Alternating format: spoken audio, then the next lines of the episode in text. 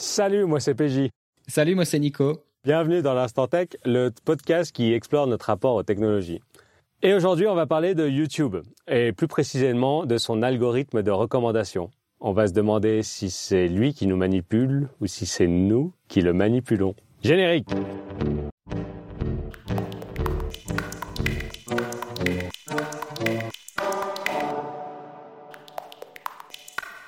Alors Nico, on a eu cette idée de parler de YouTube parce qu'on est des gros consommateurs de YouTube chacun. Et en parlant ensemble de, de cette idée de sujet, euh, tu me disais que ce qui était intéressant, c'est que les réseaux sociaux ont eu tendance à se YouTubeiser. Est-ce que tu peux nous expliquer un peu euh, ce que tu entends par là? Oui, bah c'est un truc euh, qu'on a vu ces dernières années quand toutes les applications de réseaux sociaux ont voulu se TikTokiser avec le succès phénoménal de TikTok. Les gens appellent ça un réseau social, mais c'est plus c'est une appli de divertissement quoi, qui est basée sur des recommandations de, de vidéos. Donc maintenant Instagram est pareil. Sur sur Instagram, ça s'appelle les reels. Sur Facebook aussi, je crois. Hein, les... euh, ouais. Et donc en fait, ce que, ce que je trouve intéressant, c'est que euh, YouTube c'était un peu le premier service comme ça qui était basé euh, sur les recommandations. Au final, on l'oublie un peu. Et donc, euh, quand on parle des algorithmes de recommandation, je trouve ça intéressant de retourner à YouTube, puisqu'au final, c'était un peu les OG du, euh, de la recommandation euh, vidéo et de la recommandation en général, quoi. Et, Les OG, Original Gangsters, ah. c'est un terme un peu pour dire ceux qui étaient là avant tout le monde, quoi. voilà les OG. J'aime bien utiliser ce terme aussi. Donc, dans un monde où euh, toutes les applis deviennent des applis de divertissement basées sur des recommandations, je trouve ça intéressant de retourner aux sources et, euh, et de parler un peu de notre, rapport aux algorithmes de YouTube en particulier. Surtout que je sais que toi comme moi, on est euh, pas mal accro à ce, à ce service, à cette appli. Effectivement, et, et justement, si tu parles de YouTubeisation des réseaux sociaux, moi, je pense aussi que L'idée, c'est toujours la même, c'est de garder au maximum les utilisateurs sur les réseaux pour leur vendre du temps de cerveau disponible, comme on disait sur TF1 au siècle dernier, mais en gros pour leur vendre de la pub. Et j'ai l'impression qu'en fait, c'est ça le modèle qui est le plus efficace. On n'a même plus à se prendre la tête de savoir si on doit liker tel ou tel post ou si on doit écrire quoi ou quoi. Euh, d'ailleurs, sur Instagram, les gens ne postent plus grand chose euh, sur leur feed, ils ne mettent plus de photos, c'est trop compliqué, il y a trop d'enjeux. Ça va être plus les stories et maintenant on essaye de les amener vers les vers les vers les reels quoi, hein, euh, euh justement. Oui bah oui, on a on en avait déjà parlé dans un épisode précédent, mais c'est vrai que ces dix dernières années, tout ce qui était usage qui avant était sur les réseaux sociaux, maintenant c'est c'est comment dire, c'est transporté sur tout ce qui est messagerie, sur Telegram, sur Telegram, sur WhatsApp, etc. Et donc du coup, ces réseaux sociaux sont maintenant devenus des applications de pur divertissement, quoi. Et donc c'est c'est marrant parce que euh, on est passé d'un modèle où, euh, avec l'avènement de l'internet, il y avait ce modèle intentionnel où euh, fallait que tu fasses l'action d'aller suivre une personne en particulier. Ça prenait beaucoup de temps. Je sais que toi et moi on a beaucoup fait ça sur Twitter où ça prenait des mois avant d'avoir un, un fil Twitter qui soit qui soit bien parce que ça prenait énormément de temps d'aller trouver des personnes à suivre manuellement une par une, etc. Et là, on est revenu avec euh, la TikTokisation ou la YouTubeisation de tout. On est revenu au modèle de la télé au final, où c'est euh, on arrive, on ouvre l'appli, comme on allumait son poste, on se plante devant et euh, on reçoit le contenu qui nous est donné. Ouais, et, et je sais pas si j'en ai déjà parlé dans un épisode. Un film qui m'a beaucoup marqué, c'est le film de Pixar Wall-E, où en fait la, dystopie qu'ils nous vendent, c'est vraiment euh, des gens en surpoids qui sont toujours euh, devant leur écran 24 euh, heures sur 24, 7 jours sur 7 à regarder les mêmes contenus partout. Et, et voilà j'ai toujours cette idée qui enfin ça a vraiment résonné en moi. Et voilà donc je pense à Wally encore une fois. Et je me dis que là on y va de, plus en plus. Quoi. Je sais pas ce que sont les stats aujourd'hui, mais les taux de rétention sur TikTok pour les utilisateurs de TikTok sont complètement dingues. Quoi. on est à plus de 3 heures euh, quotidien, etc. C'est fou. Donc oui, ça marche. Ouais, bah oui, ça marche. Et je pense que ça nourrit, ça, ça vraiment, ça nourrit, euh, comment dire, des choses qui sont un peu naturelles en nous, des instincts qu'on a. Par exemple, un des trucs que j'ai vraiment remarqué dans mon utilisation de, de ces applis-là et de YouTube en particulier, c'est à quel point ça te tire toujours, ça essaie de te trouver des obsessions l'algorithme, j'ai l'impression qu'il est constamment en train de chercher un nouveau truc par lequel tu vois qui va m'obséder, un truc qui va me faire regarder 100 vidéos à la suite sur un sujet, sur un style. Ouais, et c'est exactement ça qu'on voulait explorer parce que moi aussi j'ai développé des obsessions et la question c'est est-ce que c'est YouTube qui m'a fait développer ces obsessions ou c'est moi qui les avais avant? Mais avant ça, peut-être parler de, de, cette histoire de l'algorithme parce que YouTube, oui, ça fait longtemps, ça fait longtemps qu'ils sont là et ils ont eu quand même mauvaise presse. Euh, il y, a, un certain temps, je dirais, il y a ah, c'est toujours, t'as toujours l'impression de dater un avant et un après Trump, j'ai envie de dire. Quoi. Hmm. Mais donc, on est plus ou moins autour de ça. Mais en gros, l'algorithme de YouTube, et ça a été démontré très très bien, notamment par un podcast en anglais du New York Times il y a quelques années, qui s'appelait Rabbit Hole. Rabbit Hole qui est un peu compliqué à traduire en français, mais comment t'avais regardé une traduction? C'était quoi potentiellement euh... Spirale infernale. Une spirale infernale. En grosso modo, oui, c'est quand euh, c'est quand tu tombes dans, dans un sujet et que tu creuses et que tu creuses et que tu creuses. Mais c'était démontré en fait que à partir d'un sujet qui n'avait rien à voir, les gens arrivaient assez régulièrement dans des contenus à caractère raciste, à caractère xénophobe, à caractère fasciste, etc. Et donc YouTube, l'algorithme de YouTube, de par sa volonté de faire de la rétention absolument à tout coup, en fait contribuait à, à, à radicaliser les gens de manière, euh, de manière assez, assez préoccupante. Quoi. Et ce qui est intéressant, c'est de voir que l'algorithme, euh, je pense, euh, a pas mal évolué et essaye, continue d'essayer de nous vendre de ses obsessions, mais que ces obsessions ont l'air aujourd'hui beaucoup plus euh, bisounoursiennes, si j'ai envie de dire, ou, ou sanitarisées, je sais même pas comment on dit ça. Oui, c'est un autre anglicisme que je francophonise, mais en gros nettoyé quoi, hein, de toute euh, mm. polémique. Ouais, je trouve ça intéressant. Les ingénieurs de YouTube, ils sont pas dit hein, bonjour, euh, tiens, on va euh, envoyer des vidéos fascistes sur tout le monde et ça va les faire rester sur l'appli. Enfin, c'est pas du tout leur but, évidemment. Leur but, c'est de faire en sorte que les gens restent sur l'appli, regardent des pubs et achètent des produits. Donc c'est dans leur intérêt qu'il n'y ait pas euh, tous ces contenus euh, controversés, euh, que que ça soit tout comment dire, oui que ça soit les, les bisounours quoi. Mais je trouve ça intéressant quand même que naturellement entre guillemets l'algorithme se soit arrivé vers vers l'extrême droite en gros quoi. Et c'est ce qu'on voit ce qui marche bien dans le domaine politique et dans le domaine comment dire des médias traditionnels quoi. L'extrême droite fait toujours beaucoup d'audience. Je trouve ça drôle en fait que l'algorithme soit arrivé à cette cette destination là quoi, parmi tant d'autres. Ouais, mais euh, ce qui est marrant, et je me rappelle, euh, c'est un peu, c'est un peu lointain, hein, parce que j'ai écouté il y a longtemps, mais il m'avait marqué ce fameux podcast où euh, il interviewait des youtubeurs qui disaient qu'en fait, s'il voulait être repris par l'algorithme et être plus vu, il fallait qu'il soit, encore un autre anglicisme, désolé, edgy. Mmh. Donc il fallait qu'il soit un peu provoque, polémique, et c'est pour ça qu'un des, un des grands youtubeurs, je crois qu'il vient d'arrêter récemment PewDiePie, là, mmh. était le premier youtubeur qui au départ vient du gaming, etc. Petit à petit, il a commencé à faire des blagues euh, nauséabondes, euh, antisémites, euh, des trucs comme ça, parce que sa science de l'algorithme le poussait un peu vers ça. Et quand je parle de science de l'algorithme, ce qui est intéressant, c'est, de voir qui est le plus gros youtubeur aujourd'hui. C'est MrBeast. Je ne sais pas si les gens connaissent MrBeast. J'imagine que les gens qui sont un peu sur YouTube doivent être tombés dessus. Mr Beast, c'est quelqu'un qui veut vraiment développer une science de l'algorithme et qui est un, fanat de ça.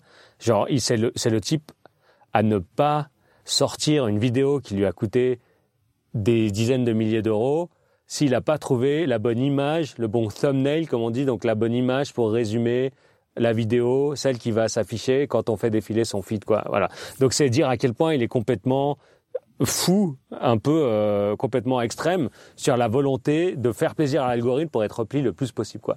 Et qu'est-ce que fait MrBeast MrBeast, il fait des jeux télévisés. En gros, il fait, il fait, il fait, il fait gagner des sommes complètement folles à des gens qui sont prêts à s'enfermer pendant 100 jours ou qui sont prêts à jouer à certains jeux où il a même reconstitué en réel euh, la fameuse euh, série sur Netflix qui avait cartonné, dont le nom m'échappe, sud-coréenne. Squid Game. Squid Game. Euh, et c'est des vidéos qui sont complètement folles parce qu'il y a une débauche de moyens absolument folle et en même temps c'est hyper divertissant mais ils visent vraiment que ça quoi le divertissement à tout prix et, et en fait on en parle des fois parce qu'on se demande à quel point euh, ce type veut faire du bien ou pas euh, il a eu une vidéo récemment qui a fait beaucoup parler parce que euh, en 10 minutes il sauve, il faudrait que je revoie les stats, mais euh, je crois que c'est 1000 personnes qui sont atteintes d'une maladie qui leur permet, qui les rend aveugles, grosso modo, quoi. Mais il en parle comme si c'était un, comme si c'était un jeu, quoi. Mm. Et donc c'est intéressant de voir l'évolution de l'algorithme via les, les, gens qui mm. promeuvent le plus. Et là, je pense que MrBeast, on est vraiment dans le paroxysme euh, du contenu euh, divertissant, mais jamais vraiment euh, provoquant, quoi. Mm. Quand je t'écoute, c'est marrant à quel point je vois les parallèles avec la télévision. Les dirigeants de TF1, etc., ont les mêmes problématiques que YouTube. Quoi. Comment on garde les gens, comment on les rend disponibles pour euh, consommer de la publicité. Enfin, c'est et au final, en poussant le truc un peu plus assez loin, on en, on en arrive exactement au même résultat. Quoi. Que ça soit la provoque pour la provoque, ses grands jeux télévisés, etc. Enfin, c'est vraiment, c'est vraiment marrant, quoi. Et là, la grande différence, c'est que tu as quand même l'esprit social derrière, c'est-à-dire que la communauté de Jimmy, qui est le, prénom de Mr Beast, il leur dit quand même qu'il y a un projet de sauver le monde. Donc il a eu euh, planté des millions d'arbres, ou il a eu sauvé les océans, ou je sais pas quoi. Et donc il leur dit texto, si vous regardez mes vidéos, vous allez donner de l'argent, vous allez me rapporter de l'argent, et je vais en faire quelque chose de hmm. bien. Et donc les jeunes, enfin les jeunes, ça veut rien dire, je parle vraiment de plus en plus comme un boomer, c'est désastreux, mais genre l'audience de MrBeast, il y a aussi ce côté genre ah oui, en te suivant et en regardant tes vidéos, c'est pas seulement que je vais me divertir, c'est que je vais contribuer à faire le bien dans le monde, quoi. Tu vois, euh, voilà, c'est une chose que je suis pas sûr qu'on faisait en regardant. Euh, mon Dieu, non, j'ai plus envie j'ai même pas envie de faire référence tellement je vais sonner comme un vieux con. Ouais, écoute, j'avoue, moi, quand je regarde YouTube, j'ai pas l'impression de faire le, le, bien dans le monde, mais c'est vrai que c'est divertissant, quoi si tu veux, je peux essayer d'ouvrir mon appli, voir un peu ce que YouTube me recommande. Ah, ah oui Ça peut être marrant, oui, ça te donne une bonne idée. Et c'est ce que je vous recommande si vous utilisez YouTube, si vous voulez avoir un peu une vision un peu neutre, c'est genre ne rentrez pas pour YouTube pour être diverti, mais essayez d'analyser ou de voir ce que vous sert le feed de YouTube. Et ça vous donnera un peu une idée de est-ce que YouTube essaye de vous manipuler ou pas. Enfin, ça paraît bateau, mais si tu as une approche un peu plus réflexive, finalement, ça peut être un exercice qui est assez, euh, qui est assez marrant à faire, quoi. Alors, allons-y. Alors, bah déjà, je te préviens, mon utilisation de YouTube, si je repars un peu, euh, si je prends, je prends quelques pas en arrière, c'est que donc YouTube me trouve des obsessions. En tout cas, YouTube est constamment en train de me chercher des obsessions. Mais moi, j'ai un peu peur de ça en fait, parce que j'ai déjà été, euh, comment dire, je me suis déjà fait attraper. Ou euh, YouTube. T'en parles comme si j'étais quelqu'un qui ah, t'agressait dans la rue. En gros, si vous vous mettez en contexte, donc ok, j'ouvre l'appli, machin, je regarde, ok, une vidéo, euh, je sais pas quoi, je sais pas quoi, et hop, je m'arrête parce que YouTube me propose une vidéo qui, qui m'intéresse. Par exemple, ça m'est arrivé là, il y a quelques mois, à une vidéo de travail du bois. Donc ça commence, la vidéo commence, un espèce de, tronc super moche, un tronc d'arbre. Et il y a quelqu'un qui commence avec euh, des outils à le, tailler, machin. Et donc je m'arrête, je fais oh tiens c'est marrant, qu'est-ce que c'est?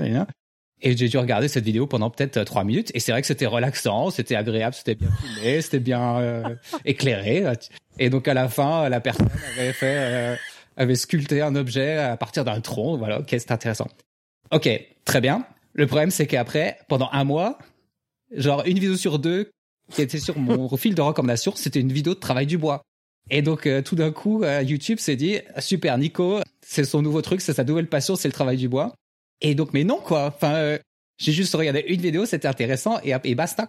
Et donc c'est un peu un problème que j'ai beaucoup sur YouTube, c'est que comme YouTube est constamment en train d'essayer de, me trouver des obsessions, et moi j'essaye constamment de les éviter, tu vois. Et donc j'ai un peu cette angoisse. Et c'est un truc que je retrouve aussi sur d'autres services de recommandation comme TikTok, qui sont très agressifs là-dessus. Ou donc je scroll et des fois je me dis oh merde faut pas que je regarde ça trop longtemps parce que sinon genre pendant deux mois je vais avoir que ça dans mon fil.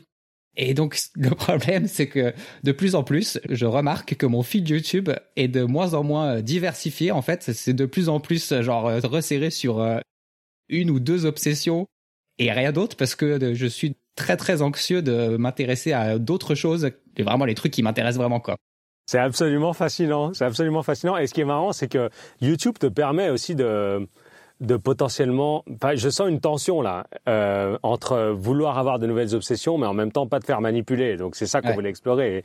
Et, c'est ça qui est marrant. Du coup, parce que YouTube peut te permettre d'avoir juste les vidéos des comptes auxquels tu es abonné et de pas de te proposer des vidéos de comptes auxquels t'es pas abonné. Ouais. Et pourtant, moi, j'y vais jamais. Par exemple, parce que je suis fondamentalement excité ou curieux de la proposition que va me faire l'algorithme de YouTube sur mon feed. Et ce qui est marrant aussi, c'est que euh, maintenant, il y a aussi des feeds qui sont thématisés. C'est-à-dire que maintenant, j'ai des mots-clés en haut de mon, ma page d'accueil de YouTube. Et je pourrais sélectionner certains mots-clés et là, il va me personnaliser avec des vidéos mmh. sur certains. Donc, thématiser, si tu veux. Et même là, récemment, j'ai vu, il me proposait de me, il me proposait de me classifier mon feed de manière différente basée sur la couleur. Donc, j'aurais que des vidéos dont l'image d'introduction de la vidéo serait que rouge, par exemple. Et donc, je, peux, je pouvais classifier mon feed en mode genre, je veux que des trucs rouges qui apparaissent, quoi. Et alors, à quoi ça sert, ça, PJ mais justement, mais ça sert à rien. Mais c'est pour te dire à quel point ils essayent d'innover un peu. Et donc c'est bizarre parce que moi, au final, je suis juste excité par ce que va me proposer l'algorithme de YouTube. Et je dis ça pourquoi? Parce que je ressens pas cette peur de me dire oh là là, il va essayer de me manipuler ou il va essayer de me retenir avec des trucs qui au final ne m'intéressent pas quoi. Hmm. Et si c'est le cas, encore une fois, on revient à MrBeast, mais une fois à un moment donné, juste par curiosité aussi pour voir euh, qu'est-ce qui marchait vraiment sur YouTube. J'ai pas mal regardé des vidéos. Il me servait du MrBeast matin, midi et soir. Bon, bah, j'ai juste demandé à s'il n'apparaisse plus sur mon feed. Et maintenant, voilà, problème résolu. Oh bah, tu sais quoi, j'ai eu exactement la même expérience, sauf que j'ai même pas pensé à faire ça. Donc du coup, je me suis coltiné pendant deux mois du MrBeast dans mon feed et j'ai même pas pensé que je pouvais genre le bloquer ou je sais pas quoi. quoi.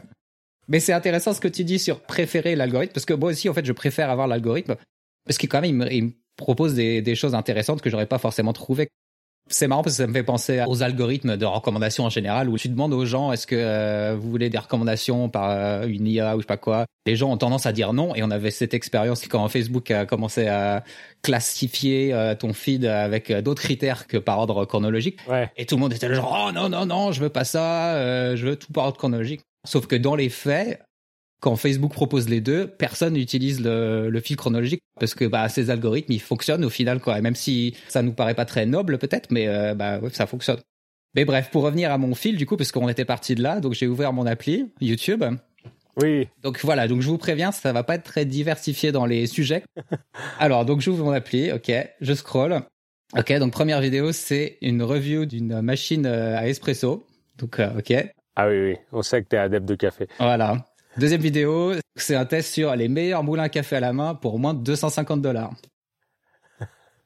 Je continue à scroller. Une interview de Billie Eilish sur Vanity Fair. Ah, la fameuse. Billie Eilish fait la même interview pour Vanity Fair au même moment chaque année. Ah. Ça fait 5 ans qu'elle fait ça. Et donc tu la vois évoluer et ils la font répondre aux interviews précédentes des années précédentes. Ah. c'est fascinant parce que tu la vois évoluer en temps réel où elle se contredit, où elle dit non mais cette fille-là il y a un an c'était n'importe quoi, elle avait des gros problèmes de cœur, enfin bon, c'est bon. Ah bah alors ça tu vois c'est un exemple intéressant d'une vidéo que j'aurais pas eu sur mon feed normal tu vois, mais qui pourrait m'intéresser et qui qui me paraît pas euh, être un truc à clickbait. Ouais, putaclic. Alors après encore des tests de euh, moulin café, un autre test de moulin à café, un chocolatier qui fait des sculptures en chocolat. Alors ça c'est un truc ça ça m'énerve parce que c'est une vidéo, j'en ai regardé deux, tu vois. C'est un type qui fait des sculptures en chocolat. C'est un peu le Cédric Grolet du chocolat, si tu vois. J'ai regardé deux vidéos de ce type et maintenant, genre, toutes les trois vidéos, c'est un type qui fabrique des chaises en chocolat. Là, il fabrique quoi? Un coussin en chocolat. Enfin bref. Ok, donc je continue à, scroller. Encore des tests de moulin à café. Quelqu'un qui filme en train de faire du café. Donc voilà, c'est très café. Hein. Je sais pas si t'as remarqué le. Ah oui, je vois là. effectivement, effectivement. Ah, Marques Brownlee qui parle de Google Glass. Ah là, c'est pour le ah côté instant tech. Influenceur euh, euh, de la tech dont on a déjà parlé. Et alors là, je tombe sur une vidéo, là, PJ. Alors là, c'est clairement YouTube qui essaye de trouver une nouvelle obsession. J'ai jamais vu ça. YouTube essaie de me lancer dans un truc. C'est quelqu'un qui fabrique des tampons japonais pour imprimer. Ah, très bien. Et donc, c'est un peu en mode SMR avec une machine qui fabrique ces objets. Et je suis sûr que si je clique là-dessus, pendant les deux prochaines semaines, ça va être plein de vidéos de gens qui fabriquent des tampons japonais. Donc je vais vite scroller pour pas que ça arrive. Et c'est dommage parce que peut-être que c'était une bonne vidéo, quoi, mais je vais pas la regarder.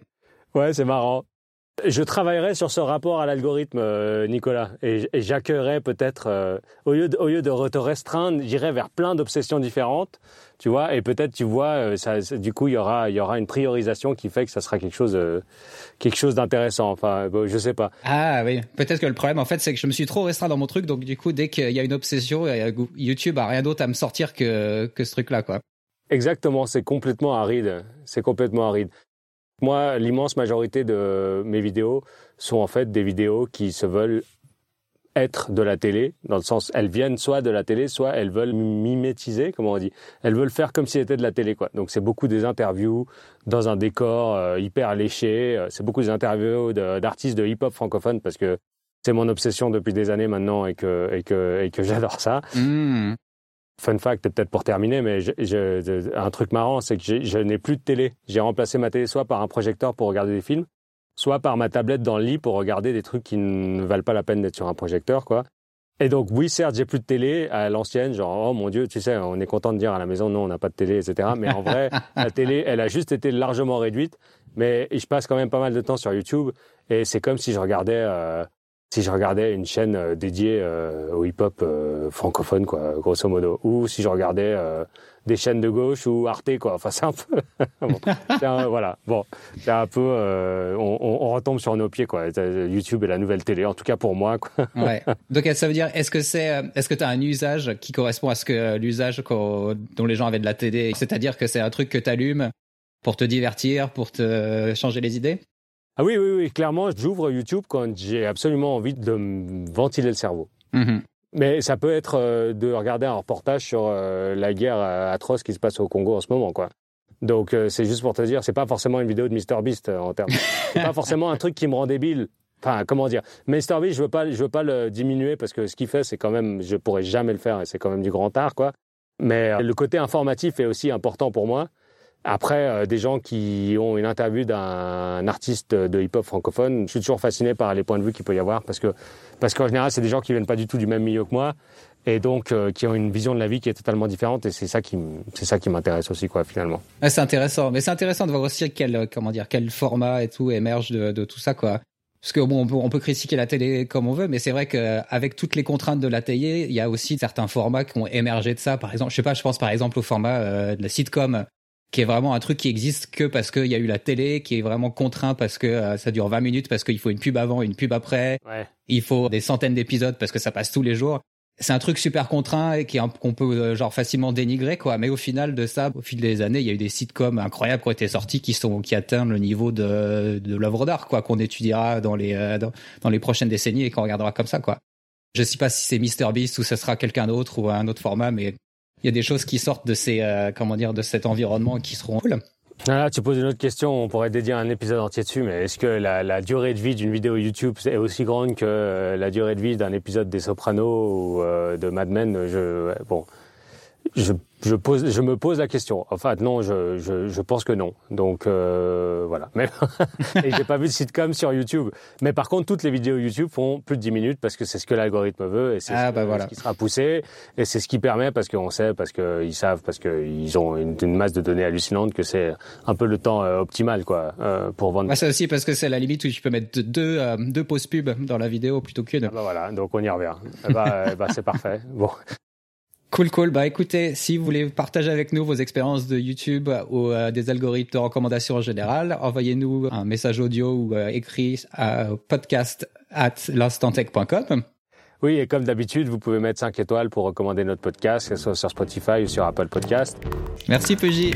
Merci Nicolas. À plus.